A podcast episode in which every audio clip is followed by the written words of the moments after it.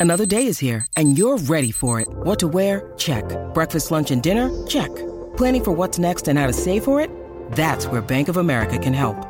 For your financial to-dos, Bank of America has experts ready to help get you closer to your goals. Get started at one of our local financial centers or 24-7 in our mobile banking app. Find a location near you at bankofamerica.com slash talk to us. What would you like the power to do? Mobile banking requires downloading the app and is only available for select devices. Message and data rates may apply. Bank of America and a member FDIC. Your weekend is not complete without the First Lady of New York Radio. It's the Joan Hamburg Show. Talk Radio 77 WABC. One late fall morning, prominent journalist Frank Bruni, whom you know from all his years at the New York Times, woke up and suddenly could not see out of his right eye. What happened to Frank Bruni and how did he turn devastation and terror into something very positive? Come join Frank and me straight ahead over WABC.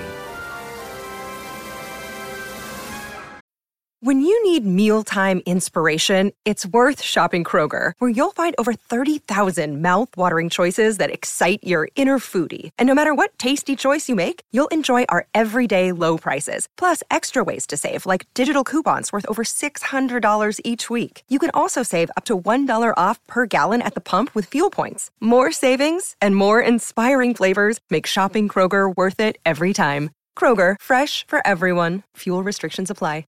The First Lady of New York Radio. This is Joan Eats. Not too long ago, I got a present, a sweet present, a chocolate present, and it was from someone who knew her chocolates. And she wanted to share with me one of her discoveries. Dean, D E A N apostrophe S, Dean Sweets, out of Portland, Maine. The address 475 FORE 4th Street and 54 Cove Street. Online, deansweets.com, 207 899 3664. And the original was started, the company, by an architect who loves chocolate. And next thing you know, everyone in this part of Maine is talking about these elegant hand dipped truffles, caramels, buttercream, their sauces, their confections. And interesting, they don't use any nuts or nut products. So if you're buying chocolate or enjoying chocolate and you've got an allergy, a nut allergy, you don't have to worry at all. Their ingredients are incredible. Almost everything is local. The maple syrup is harvested in Madison. The sea salt is from Marshfield. The cream is from a farm in Albion. The butter is from a creamery in Scarborough, and so on. A beer is from local Portland company, potato chips, spirits, and even coffee from a company in Portland. It's a great gift to send. They come beautifully wrapped, just as hello, it's spring try to be happy and enjoy. And you can do your own custom chocolate assortment. You can have any one of their 30 flavors. I love the salt caramel and I love the buttercream. And a box of eight is 1950 and a box of 16 is 34.15 plus shipping. So if you want a chocolate street for Passover or Easter, think about jeans. They have chocolate bunnies that are 70% dark chocolate. They have creamy milk chocolate or white. They're individual, they're charming. They can even be made sweeter with ribbons and they come in three sizes. Little one for 850, a medium for 1550 and a large which is a lot. And they have chocolate sheep, chocolate covered chicken bunny peeps, Again, very reasonable, 550. And for Passover, double dark chocolate covered matzah. You're going to thank me for this. And non dairy truffles. They ship all across the country, they ship everywhere. So go on to Dean's, D E A N S Sweets.com, and you can even call if you want. 207 899 3064 Dean's Sweets. Absolutely yum.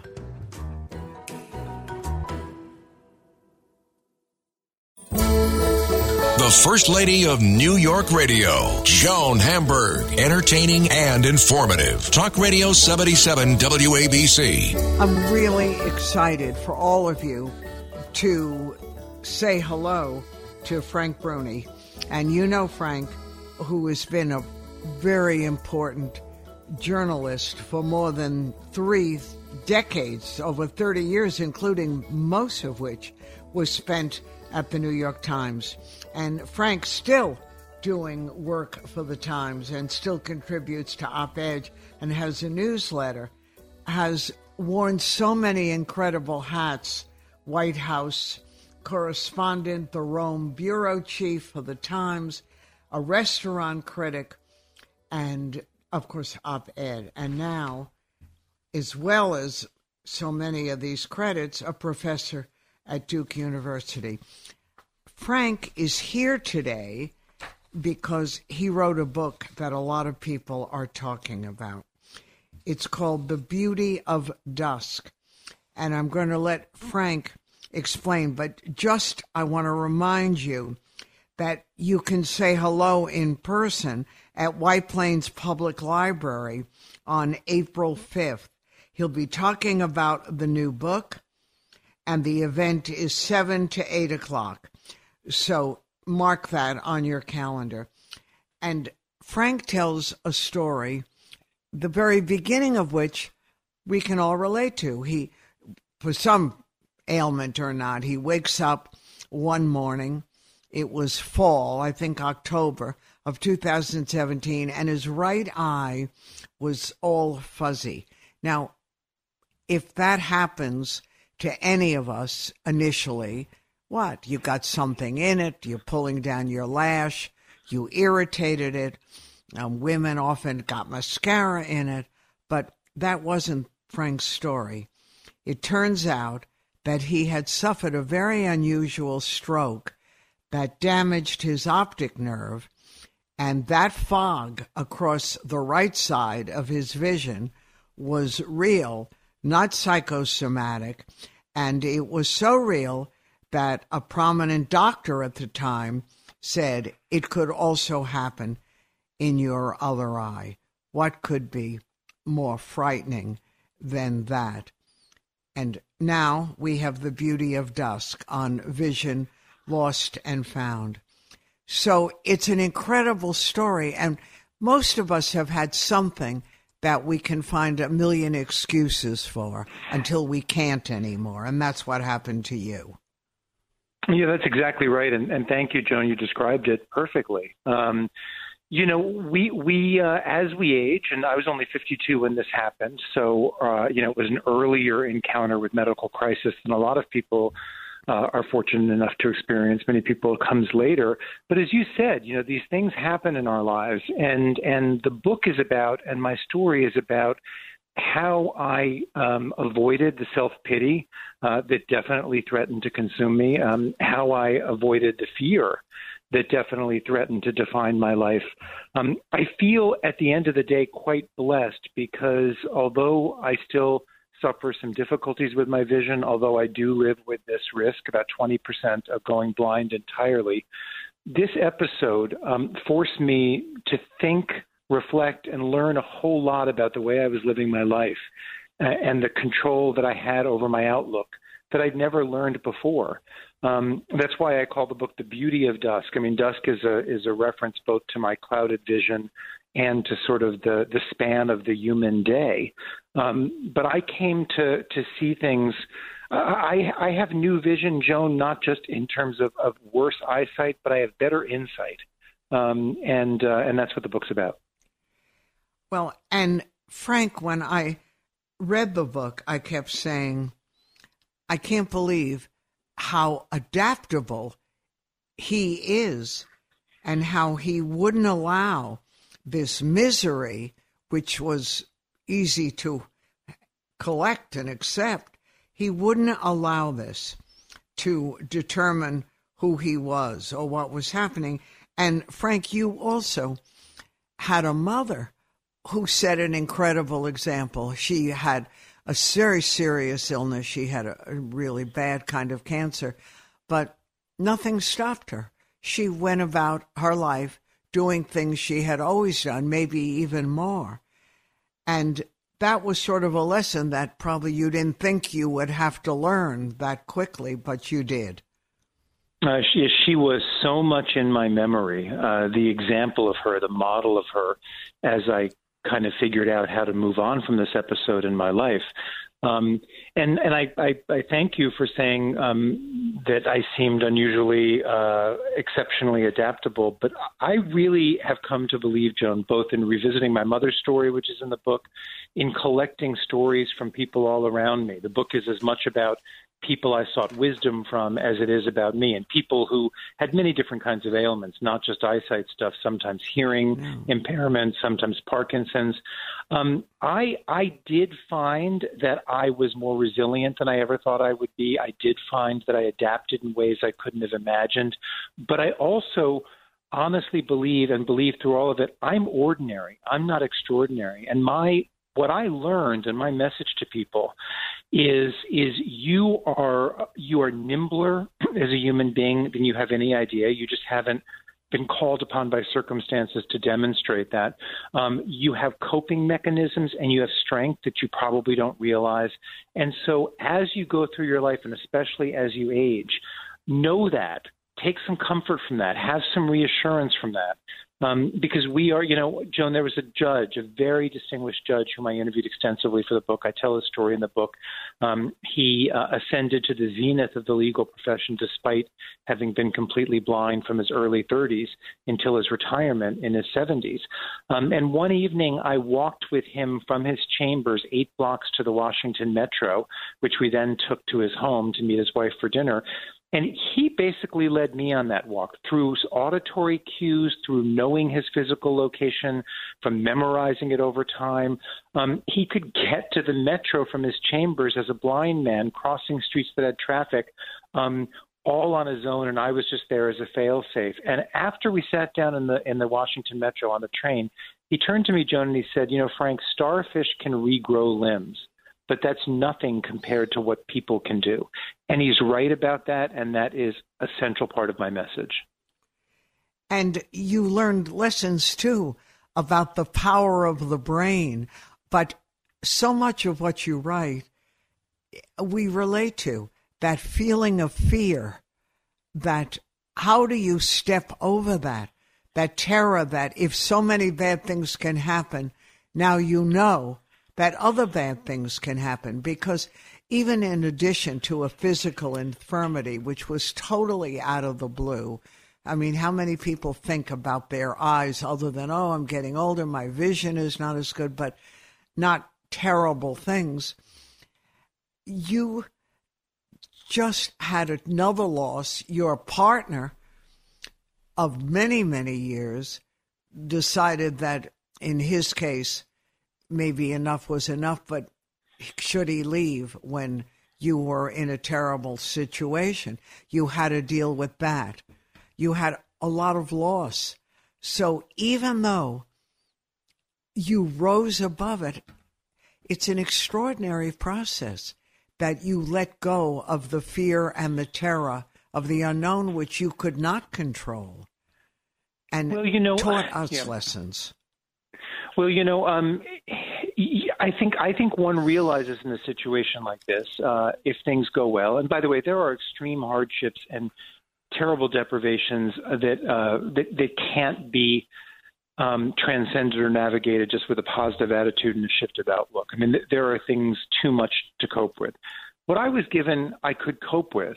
Um, and I realized early, and this was so important, that if I gave in to my fear, um, if I let myself sink into a hole of self pity, it wasn't going to change my circumstance. It was just going to consign me to a kind of living that was more negative and sadder and less fulfilling and less meaningful than if I found a psychological and emotional way to work around fear and self pity.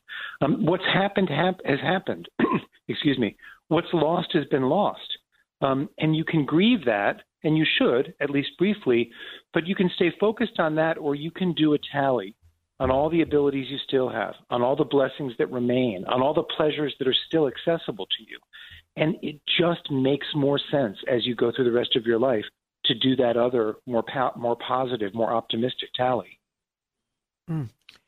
And like so many of us, and your career was thriving and everything was okay, even though through your other books we knew there were many sides to a person. There's the side we see publicly, and there's their interior side, which very rarely do we get to take a little peek at an inside life, but you shared that with us with your books about how tough it was losing weight, about feeling like an outsider, about being gay and dealing with this with family and friends. And as a journalist, you understood something which not everyone does the art of listening, which is how all these people opened up to you in a very unusual way. You know, I was very fortunate to be able to talk with them and to be able to tell their stories. And yes, maybe I guess part of it is because I have learned how to listen and I know how to listen. And you're right, that's an important thing. But there was something else um, going on that, I, that I'd like everyone to keep in mind. We we suffer from an excess of courtesy, you know, from a surfeit of politeness, and often with the people in our lives who are struggling or or who have been through struggles, we often avoid asking them about those. We think maybe they don't want to talk about it. Um, we think maybe we're not really kind of equipped to hear it. But if you invite the people around you to share what they've been through, um, they're often extremely grateful for that. You know, they, they want to talk and they want you to listen, and they often harbor extraordinary bits of wisdom um, that were so foolish not to access. And I just felt like there were teachers all around me, um, and now they're in the book whom I'd never had the good sense to ask what they had to teach me before. And part of my journey after this medical crisis was asking those questions at long last. And they talked to you. I mean, it was almost like they were happy to share it, to open up, to get rid of it, and take everyone on their journey. And if you hadn't done this, we never would have known whether it was your good college friend who, you know, a great life and Parkinson's suddenly rears its head and how she deals with it. And of course, I'm sure everyone has told you about the dog chapter. When you were at your loneliest, you convinced your brother to give up a dog that he had adopted. And that was pretty brazen. You know, you took this, not a little tiny dog, a dog with a capital oh, D. I I was just out with her. Yeah, she's a good fifty two, fifty three pounds. I was yeah, just big. out with her in the woods near my house. Yeah, we were. I was just watching her chase the deer in the neighborhood. Um, yeah, no, I played on my brother's heartstrings and sympathy because I very much wanted a dog in my life again, and I thought to myself, if I if I act if if if I make him pity me, he'll give me his dog, which he did. But he was also an empty nester um, who really kind of wasn't. It was having a harder and harder time doing right by the dog. But the dog is in the book, Joan, and I'm glad you mentioned the dog because I think it can be really important when you go through a kind of crisis like I did, and when self pity is a possible danger, um, when you can become really consumed with worry about yourself, it can be a really smart and good thing to take some of that energy and turn it outward. Maybe in some people's cases, it's turned outward to a cause. I felt like if I were caring for another being, in this case my dog Regan, it would redirect a lot of the energy energy that could be negative energy of dread and worry about my condition it would redirect that to the generosity of caring about someone, or in this case, some be, some other being. Um, and I think it was a really emotionally wise and healthy thing to do that helped me get through this. Right. And now, these few years later, when your life to us on the outside seems dramatically changed from a New York City who had fingers in so many pots to living in and around a college campus and teaching and not eating in a restaurant every night, not doing the things that you always did. Who are you? Do you recognize yourself? Is this new you easy for you to deal with? Um, this new me is is a gift from me to me. Um, these were things, uh, you know, slowing down a little bit, trading Manhattan, which I love, but where I'd lived for almost two decades, trading it for a place that was was different and new and greener and could offer me, you know, steps from my home forest walks. My the dog and I just did five miles today. Um, these were mm. things I was always interested in doing, and I thought I'm going to do them soon. And I think what I realized after this stroke, um, this stroke which which taught which kind of hammered home to me, you don't know what the future holds. You don't know what your abilities will or won't be in the future. Um, I thought anything I'm thinking about doing soon, anything I'm thinking of doing in a couple of years, well, why not do it in a couple of months? You know, follow your curiosity in the present, seize the pleasures you're contemplating in real time, because the future, as we've talked about, Joan, is entirely uncertain. But when you had the medical incident, and we can all reach out and touch that fear of the unknown and go with you on that trip. But when you decide to leave everything in your grown up life that you've been involved in to start a very different kind of life, was there fear in that? Or was the new you, I'm ready, I'm going to embrace it, I'm out of here? The the new me was ready and I was going to embrace it. And it, and it was a measured, calculated, you know, titrated thing. You know, I still, as you mentioned earlier, I still do maintain a fairly strong connection to the New York Times.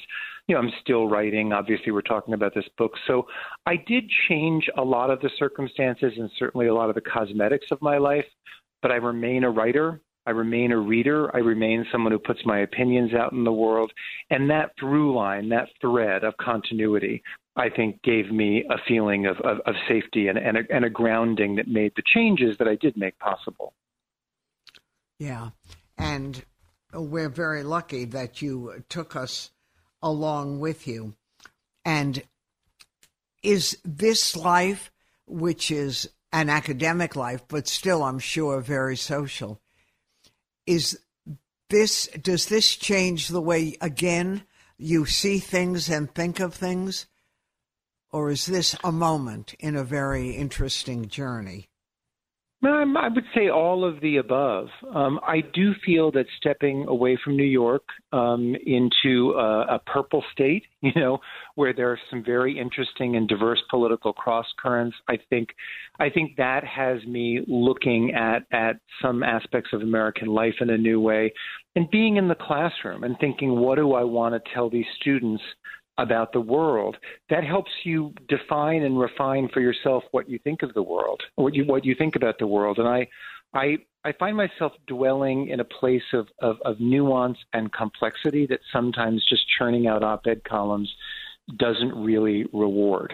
Um, I, I'm getting to see in I'm using an eyesight metaphor here, Joan, but I'm getting to see in shades of gray again, um, and I think that's appropriate, and I think that uh, that's right for me right now.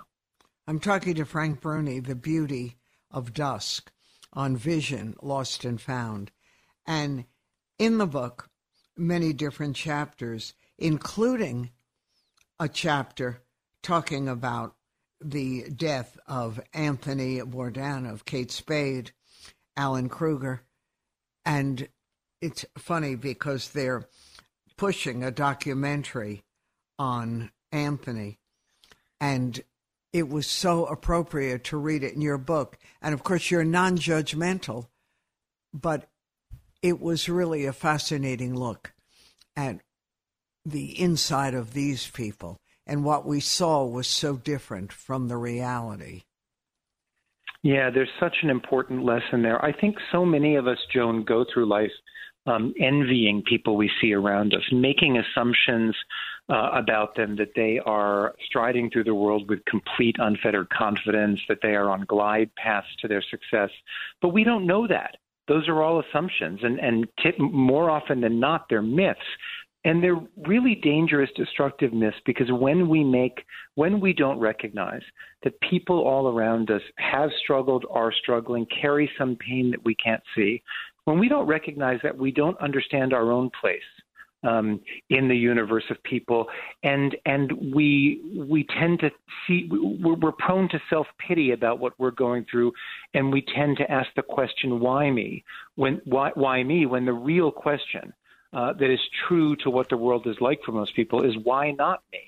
You know so i thought it was really important to talk about some of those extremely successful people who in a fairly short period of time ended their own lives and thus taught us you cannot make assumptions that other people have it easier, that other people have found happiness via a much more direct and immediate route than you have. We don't know the story of other people's lives. We don't know their interiors, and it's important to remember that.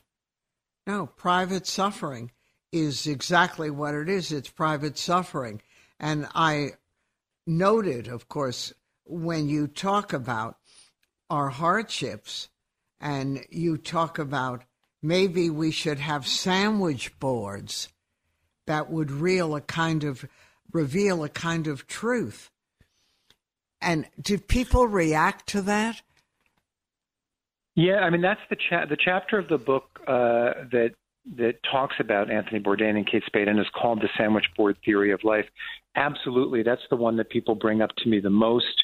Um, and the concept in there, the kind of the kind of idea I throw out in there, it's just a sort of thought exercise. Is if we all walked around with sandwich boards that just briefly listed some of the main struggles we were going through or had recently been through, we would all be much less prone to self pity because we would see that our own struggle um, is is normal and is kind of the default human condition, and we would all be much quicker to empathy and much less judgmental.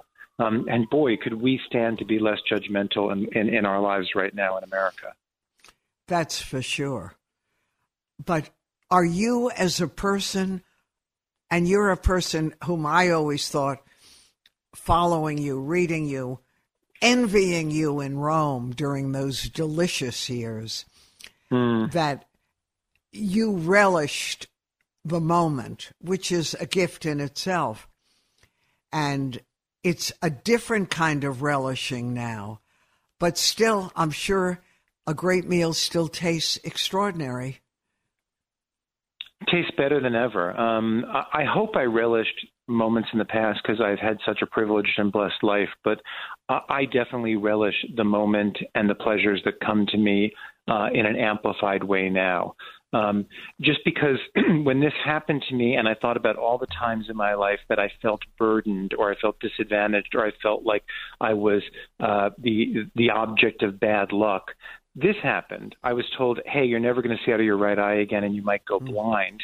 And I realized, man, those those complaints I had in the past, those those flights, yeah, boy, was I a jerk. And and I I am determined in the aftermath of this um, to, as I said, tally my blessings, um, to recognize and appreciate the pleasures in a given hour or in a given day, um, because it's just silly and wasteful and spoiled to do the opposite.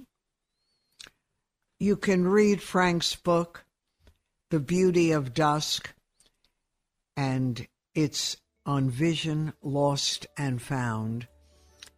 And I love that you did this. It makes a big difference for all of us. And I wish you all the best luck in the world. And keep on sharing because it Thank does you. make a difference. Thank you, Joan. It's, it's lovely to talk to you. And you take care of yourself. I'm Joan Hamburg, and you're listening to WABC.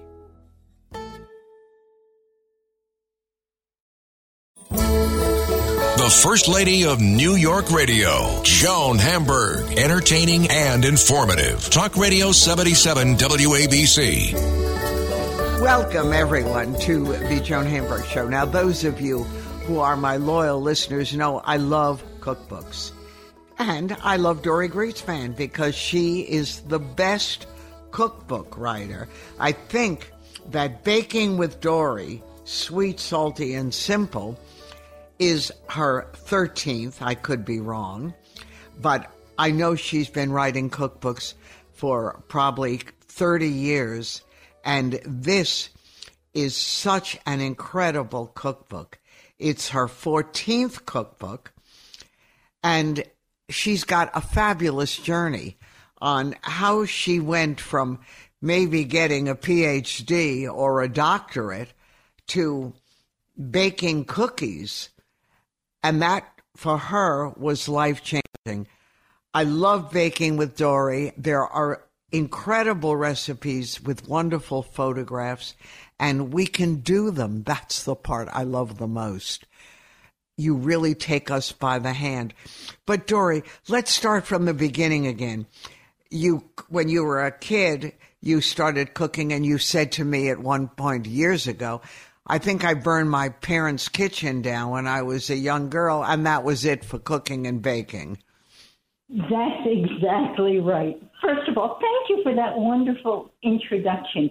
I think we were together for my very first book. I'm sure. Which, I know, I love that.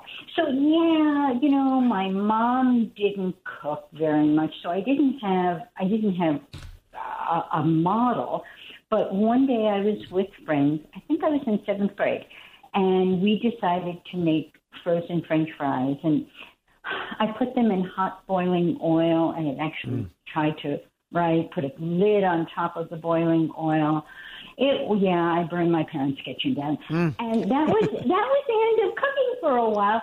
But uh, you know, I got married when I was 19 years old, and so it wasn't such a long time between not cooking and having right and cooking and cooking right and I discovered I loved cooking and I loved baking. It was, it was such a surprise to me.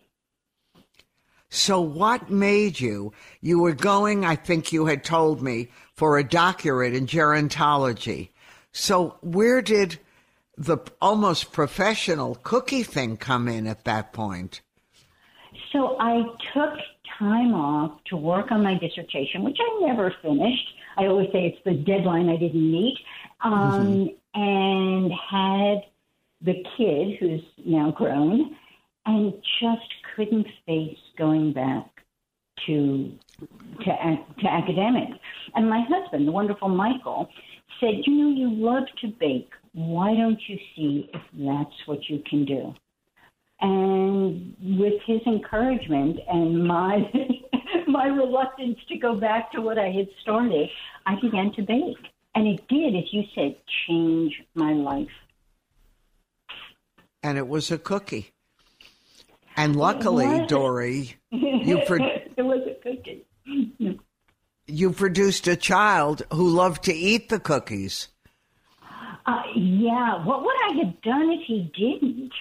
Hmm. Yes, you're right. He loved cookies. He always, I, I, he always refers to himself as a not quite reformed cookie monster. I know. Me too. I love cookies. They have to be really good cookies. You know, I'm not a huge fan of the over the counter store bought cookie, but I love wonderful cookies. And I love all your recipes. And then your your cookie monster child produced a baby cookie person. And I got a big kick out of reading when they said they don't want to give their child sweets because I heard that from mine. Oh, don't don't give her cookies. She we're not bringing her up on sweets. Well, guess what? oh, I'm laughing so because yes, of course, that's what they said. They said we're waiting for her first birthday, um, and I got to bake her little cookies for her first, kind of like cookie cakes for mm-hmm. her first birthday. And you know what? The baby loves cookies. How could she not? No surprise, right? exactly. I said I never met sugar, butter, and flour that I didn't think was fantastic mushed together in in some form. But your life started changing a lot. I mean, it's one thing to say, okay, maybe I can do this. It's another thing to win every award that one can win for all your work and all your cookbooks. And did you ever take time and stop and say, no, I'm not going to do this? Or it just kept on happening? You know, it's, it's, that's such a funny thing to ask because when I finished Everyday Dorie, which was published in 2018, it was my 13th book.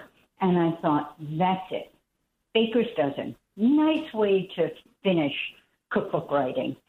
And then it wasn't it was like minutes after I announced that I was finished that um, baking with Dorie started to take shape.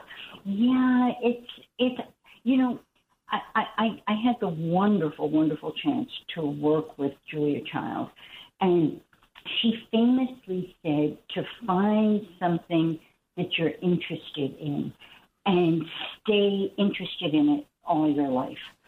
And I found food and I found writing, and I consider myself so lucky to have found those two things. And yeah, I, I it's it's what I wanted to do, and I had this idea for baking with Dorie, and I said, well, mm, and I just I, I, I thought I'll just see how it feels to go back, and it felt so good. It's the work I love to do. But amazing that this book, Baking with Dorie, has 150 recipes, but they're new. They're your new favorites.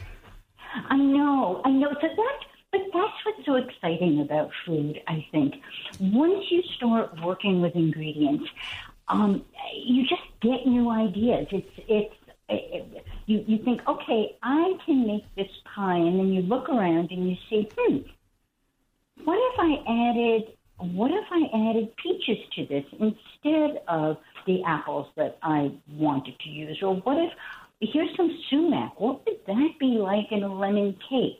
Here's some, and the ingredients are just so exciting, and the ideas for putting them together. Um, I feel like there's always something new in food. Well, but if, if you, what you're saying is true, and you managed to do it. I always look when I read cookbooks or baking books for chocolate chip cookies because to me that's a test. You know, is there anything new?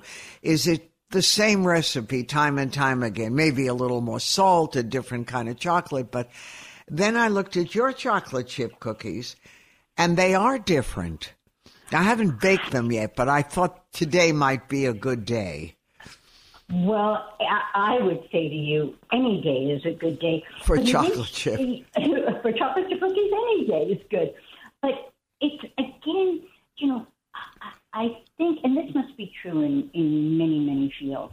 But I feel like the more you think about one single subject, the broader it gets.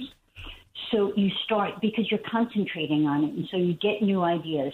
And with chocolate chip cookies, you start, or I started to think, hmm, what if I rolled them out? So there is the one big break apart chipper. And I took the dough and rolled it out all kind of higgledy piggledy and mm. baked it flat. So you could just, you have one big cookie that you can reach into and just break off chunks um, and nibble. And because the text because the the thickness has changed, the texture changes. The way you eat it, the way you feel about it when you eat it changes. Um, there's just it's so much fun to take one form and start playing with it.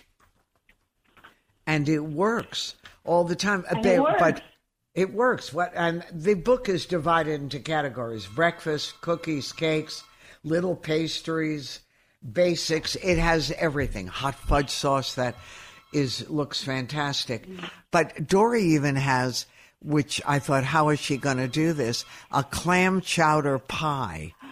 Now, what made you? Where did that come from?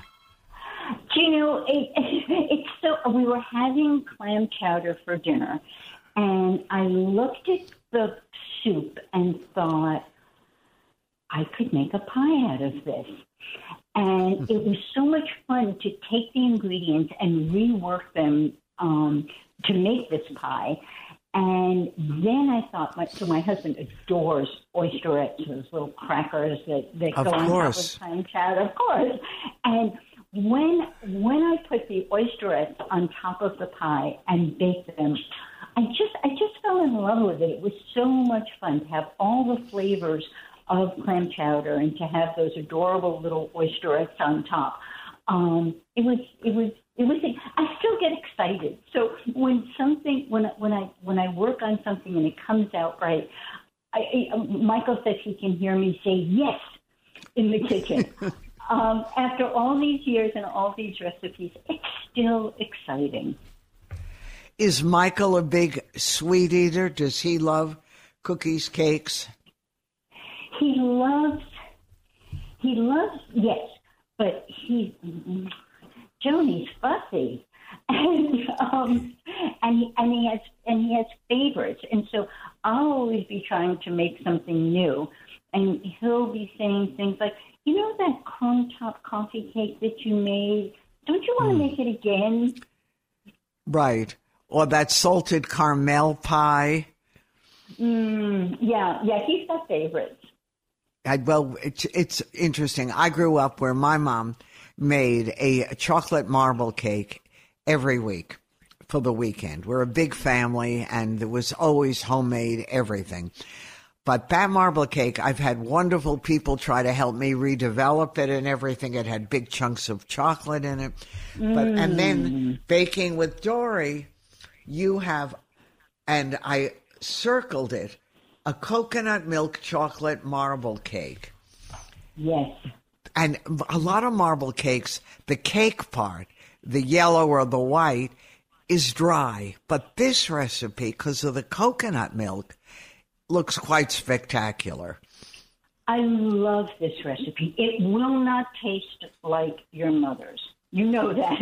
Of course. Uh, um, but it is. But in some ways, it's kind. It's because it's so hard to recreate the flavors that we remember from childhood. Because I think we remember the the moments as much as we remember the flavors, and those are those are unrecapturable. Um, so it's sometimes nice to take to have something that might remind you of the original, but you know it's going to be very different. And so it it doesn't get measured against against memory. Against uh, white, but but I I love that too, and I just have this love affair with marble cakes. But Dorie doesn't stop. It's every single kind of cake that you can think about. All the things that you love eclairs and profiteroles and cream puffs. And from her travels, I circled the chocolate cake that she found a recipe. I think it was the Lisbon chocolate cake. Yes. So that cake, it's actually the cake that's on the cover.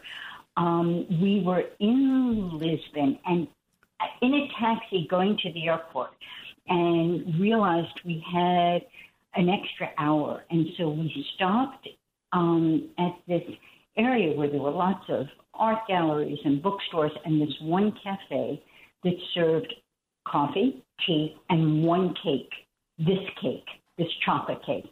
And I fell in love with it, but we had to leave, so I never got the recipe from the cafe. I recreated it when I got home, and it's a chocolate layer, very dark, almost like a brownie, and then it's a chocolate ganache, so a mixture of melted chocolate and heavy cream that's whipped.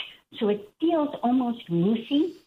And then it's a layer of cocoa powder. So it's hmm. chocolate three ways. It's, I love this cake. And I was so excited when it ended up being the cover cake. And the cake is gluten free, which I didn't realize. I made the cake and I didn't realize until I gave it to someone else. And they said, You know, this cake is gluten free? And I thought, She's right. Which one? The one on the cover, the Lisbon chocolate This one, cake. no, it looks gorgeous too. It's so it. delicious. Yeah. And Dorie, how do you and your family, when you're baking all the time, stop from blowing up like a Macy's balloon? so years ago. So I, you know, I, the thing about baking is um, you never bake one cookie. You never bake one tiny little cake. So there's always a lot. And so I, you know, I think baking, baking is something we do to share. And so I practice what I call bake and release. Hmm. I bake, I taste, I share with my family, and then thank goodness I have neighbors. That's oh, they must love mm-hmm. you. it, it works. It's so great because you know, I'm baking just about every day. So it means that I can make a fresh start in the morning and make something new, and I can make my neighbors happy. It's perfect. Bake and release. It's perfect. And baking with Dorie. If you're making something for your own birthday or occasion, what cake would it be? Or you love them all? Oh, you know, this is really, this is, Joan, I thought we were friends. This is a hard question. Um, but I do love the devil's food cake. I'm, you know, I'm a chocolate girl. Mm-hmm. And what, tell everyone what makes that one so special? Um, well, chocolate for starters. Of course. Um, yes, but it's also I love the the balance of frosting to cake. You know, it's it's so hard for me. I'm I'm saying the chocolate cake, and then I'm thinking, oh, but I love the plain, not so plain almond cake, the, the fika cake, the cake that is a, a, a coffee break cake in Sweden. And then I love a Bundt cake, and I love, I'm impossible. I really, you know, I take it. Well, this, but they're all good. I have a favorite. and and different uh, things. Like I can't wait to do the crumb topped ricotta coffee cake, which you had alluded to, and that's, that's under breakfast. But I love that kind of cake.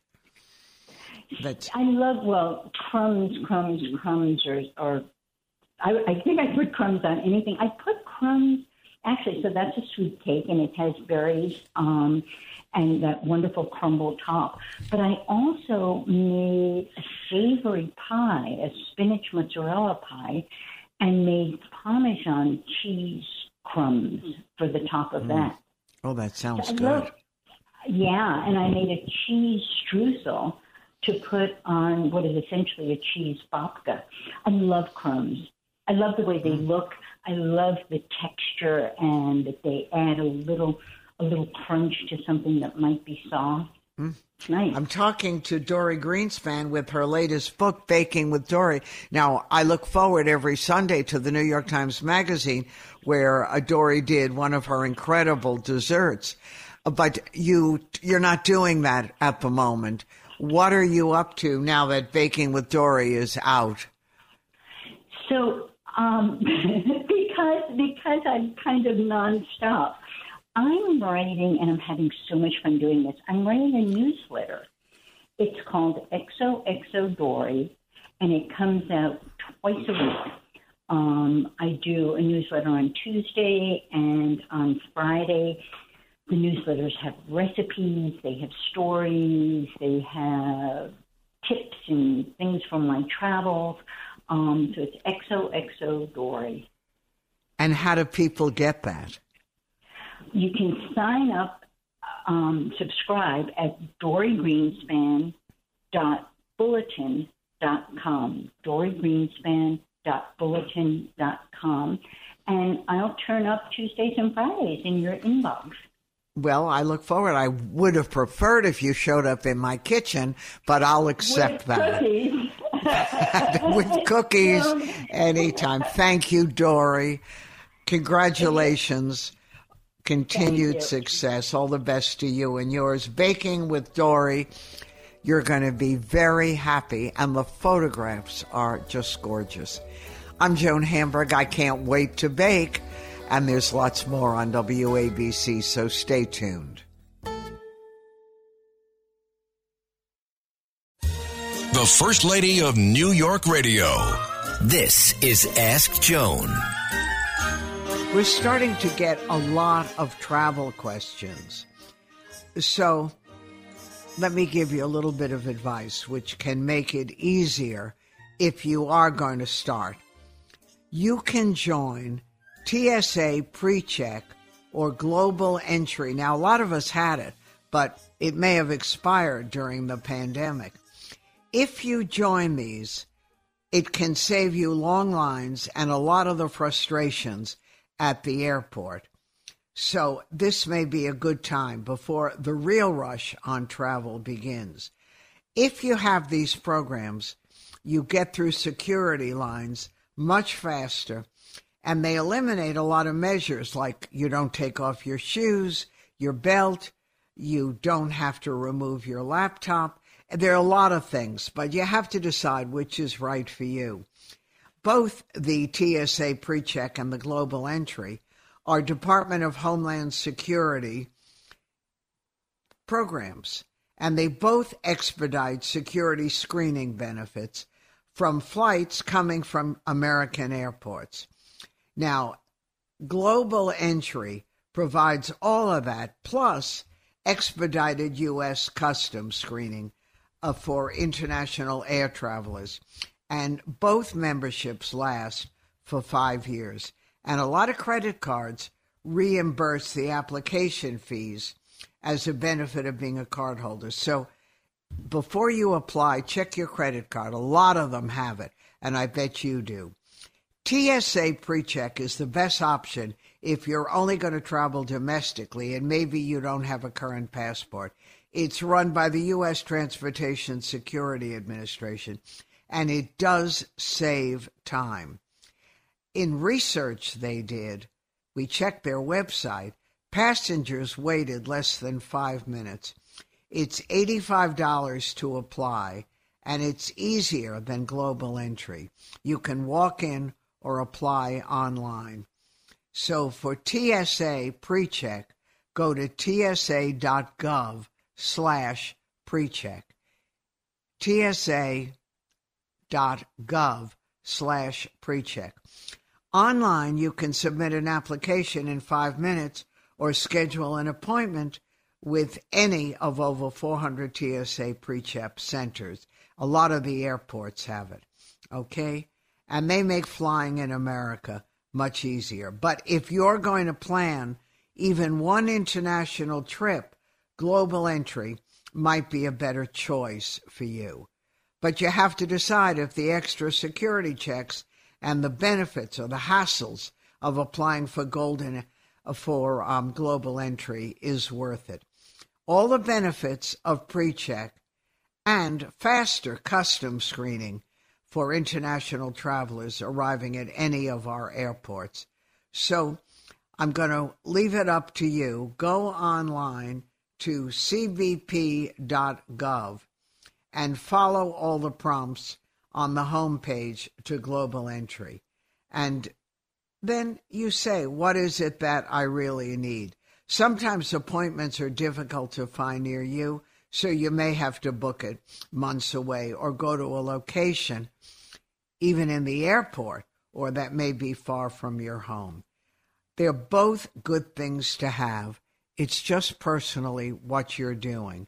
Now, I'm not ready to go anywhere internationally yet. I still have my doubts about everything, and like so many of you, I'm watching and waiting. But be prepared, make life easy, and check them out. And now you're going to make life fun because you're going to be able to listen for the rest of the day, too, to all the great programs right here on WABC. We are coming up to 3 o'clock. And don't forget, we do this program every Sunday starting at 2. So thanks so much for being a part of it and for sharing. I'm Joan Hamburg, and you're listening to WABC.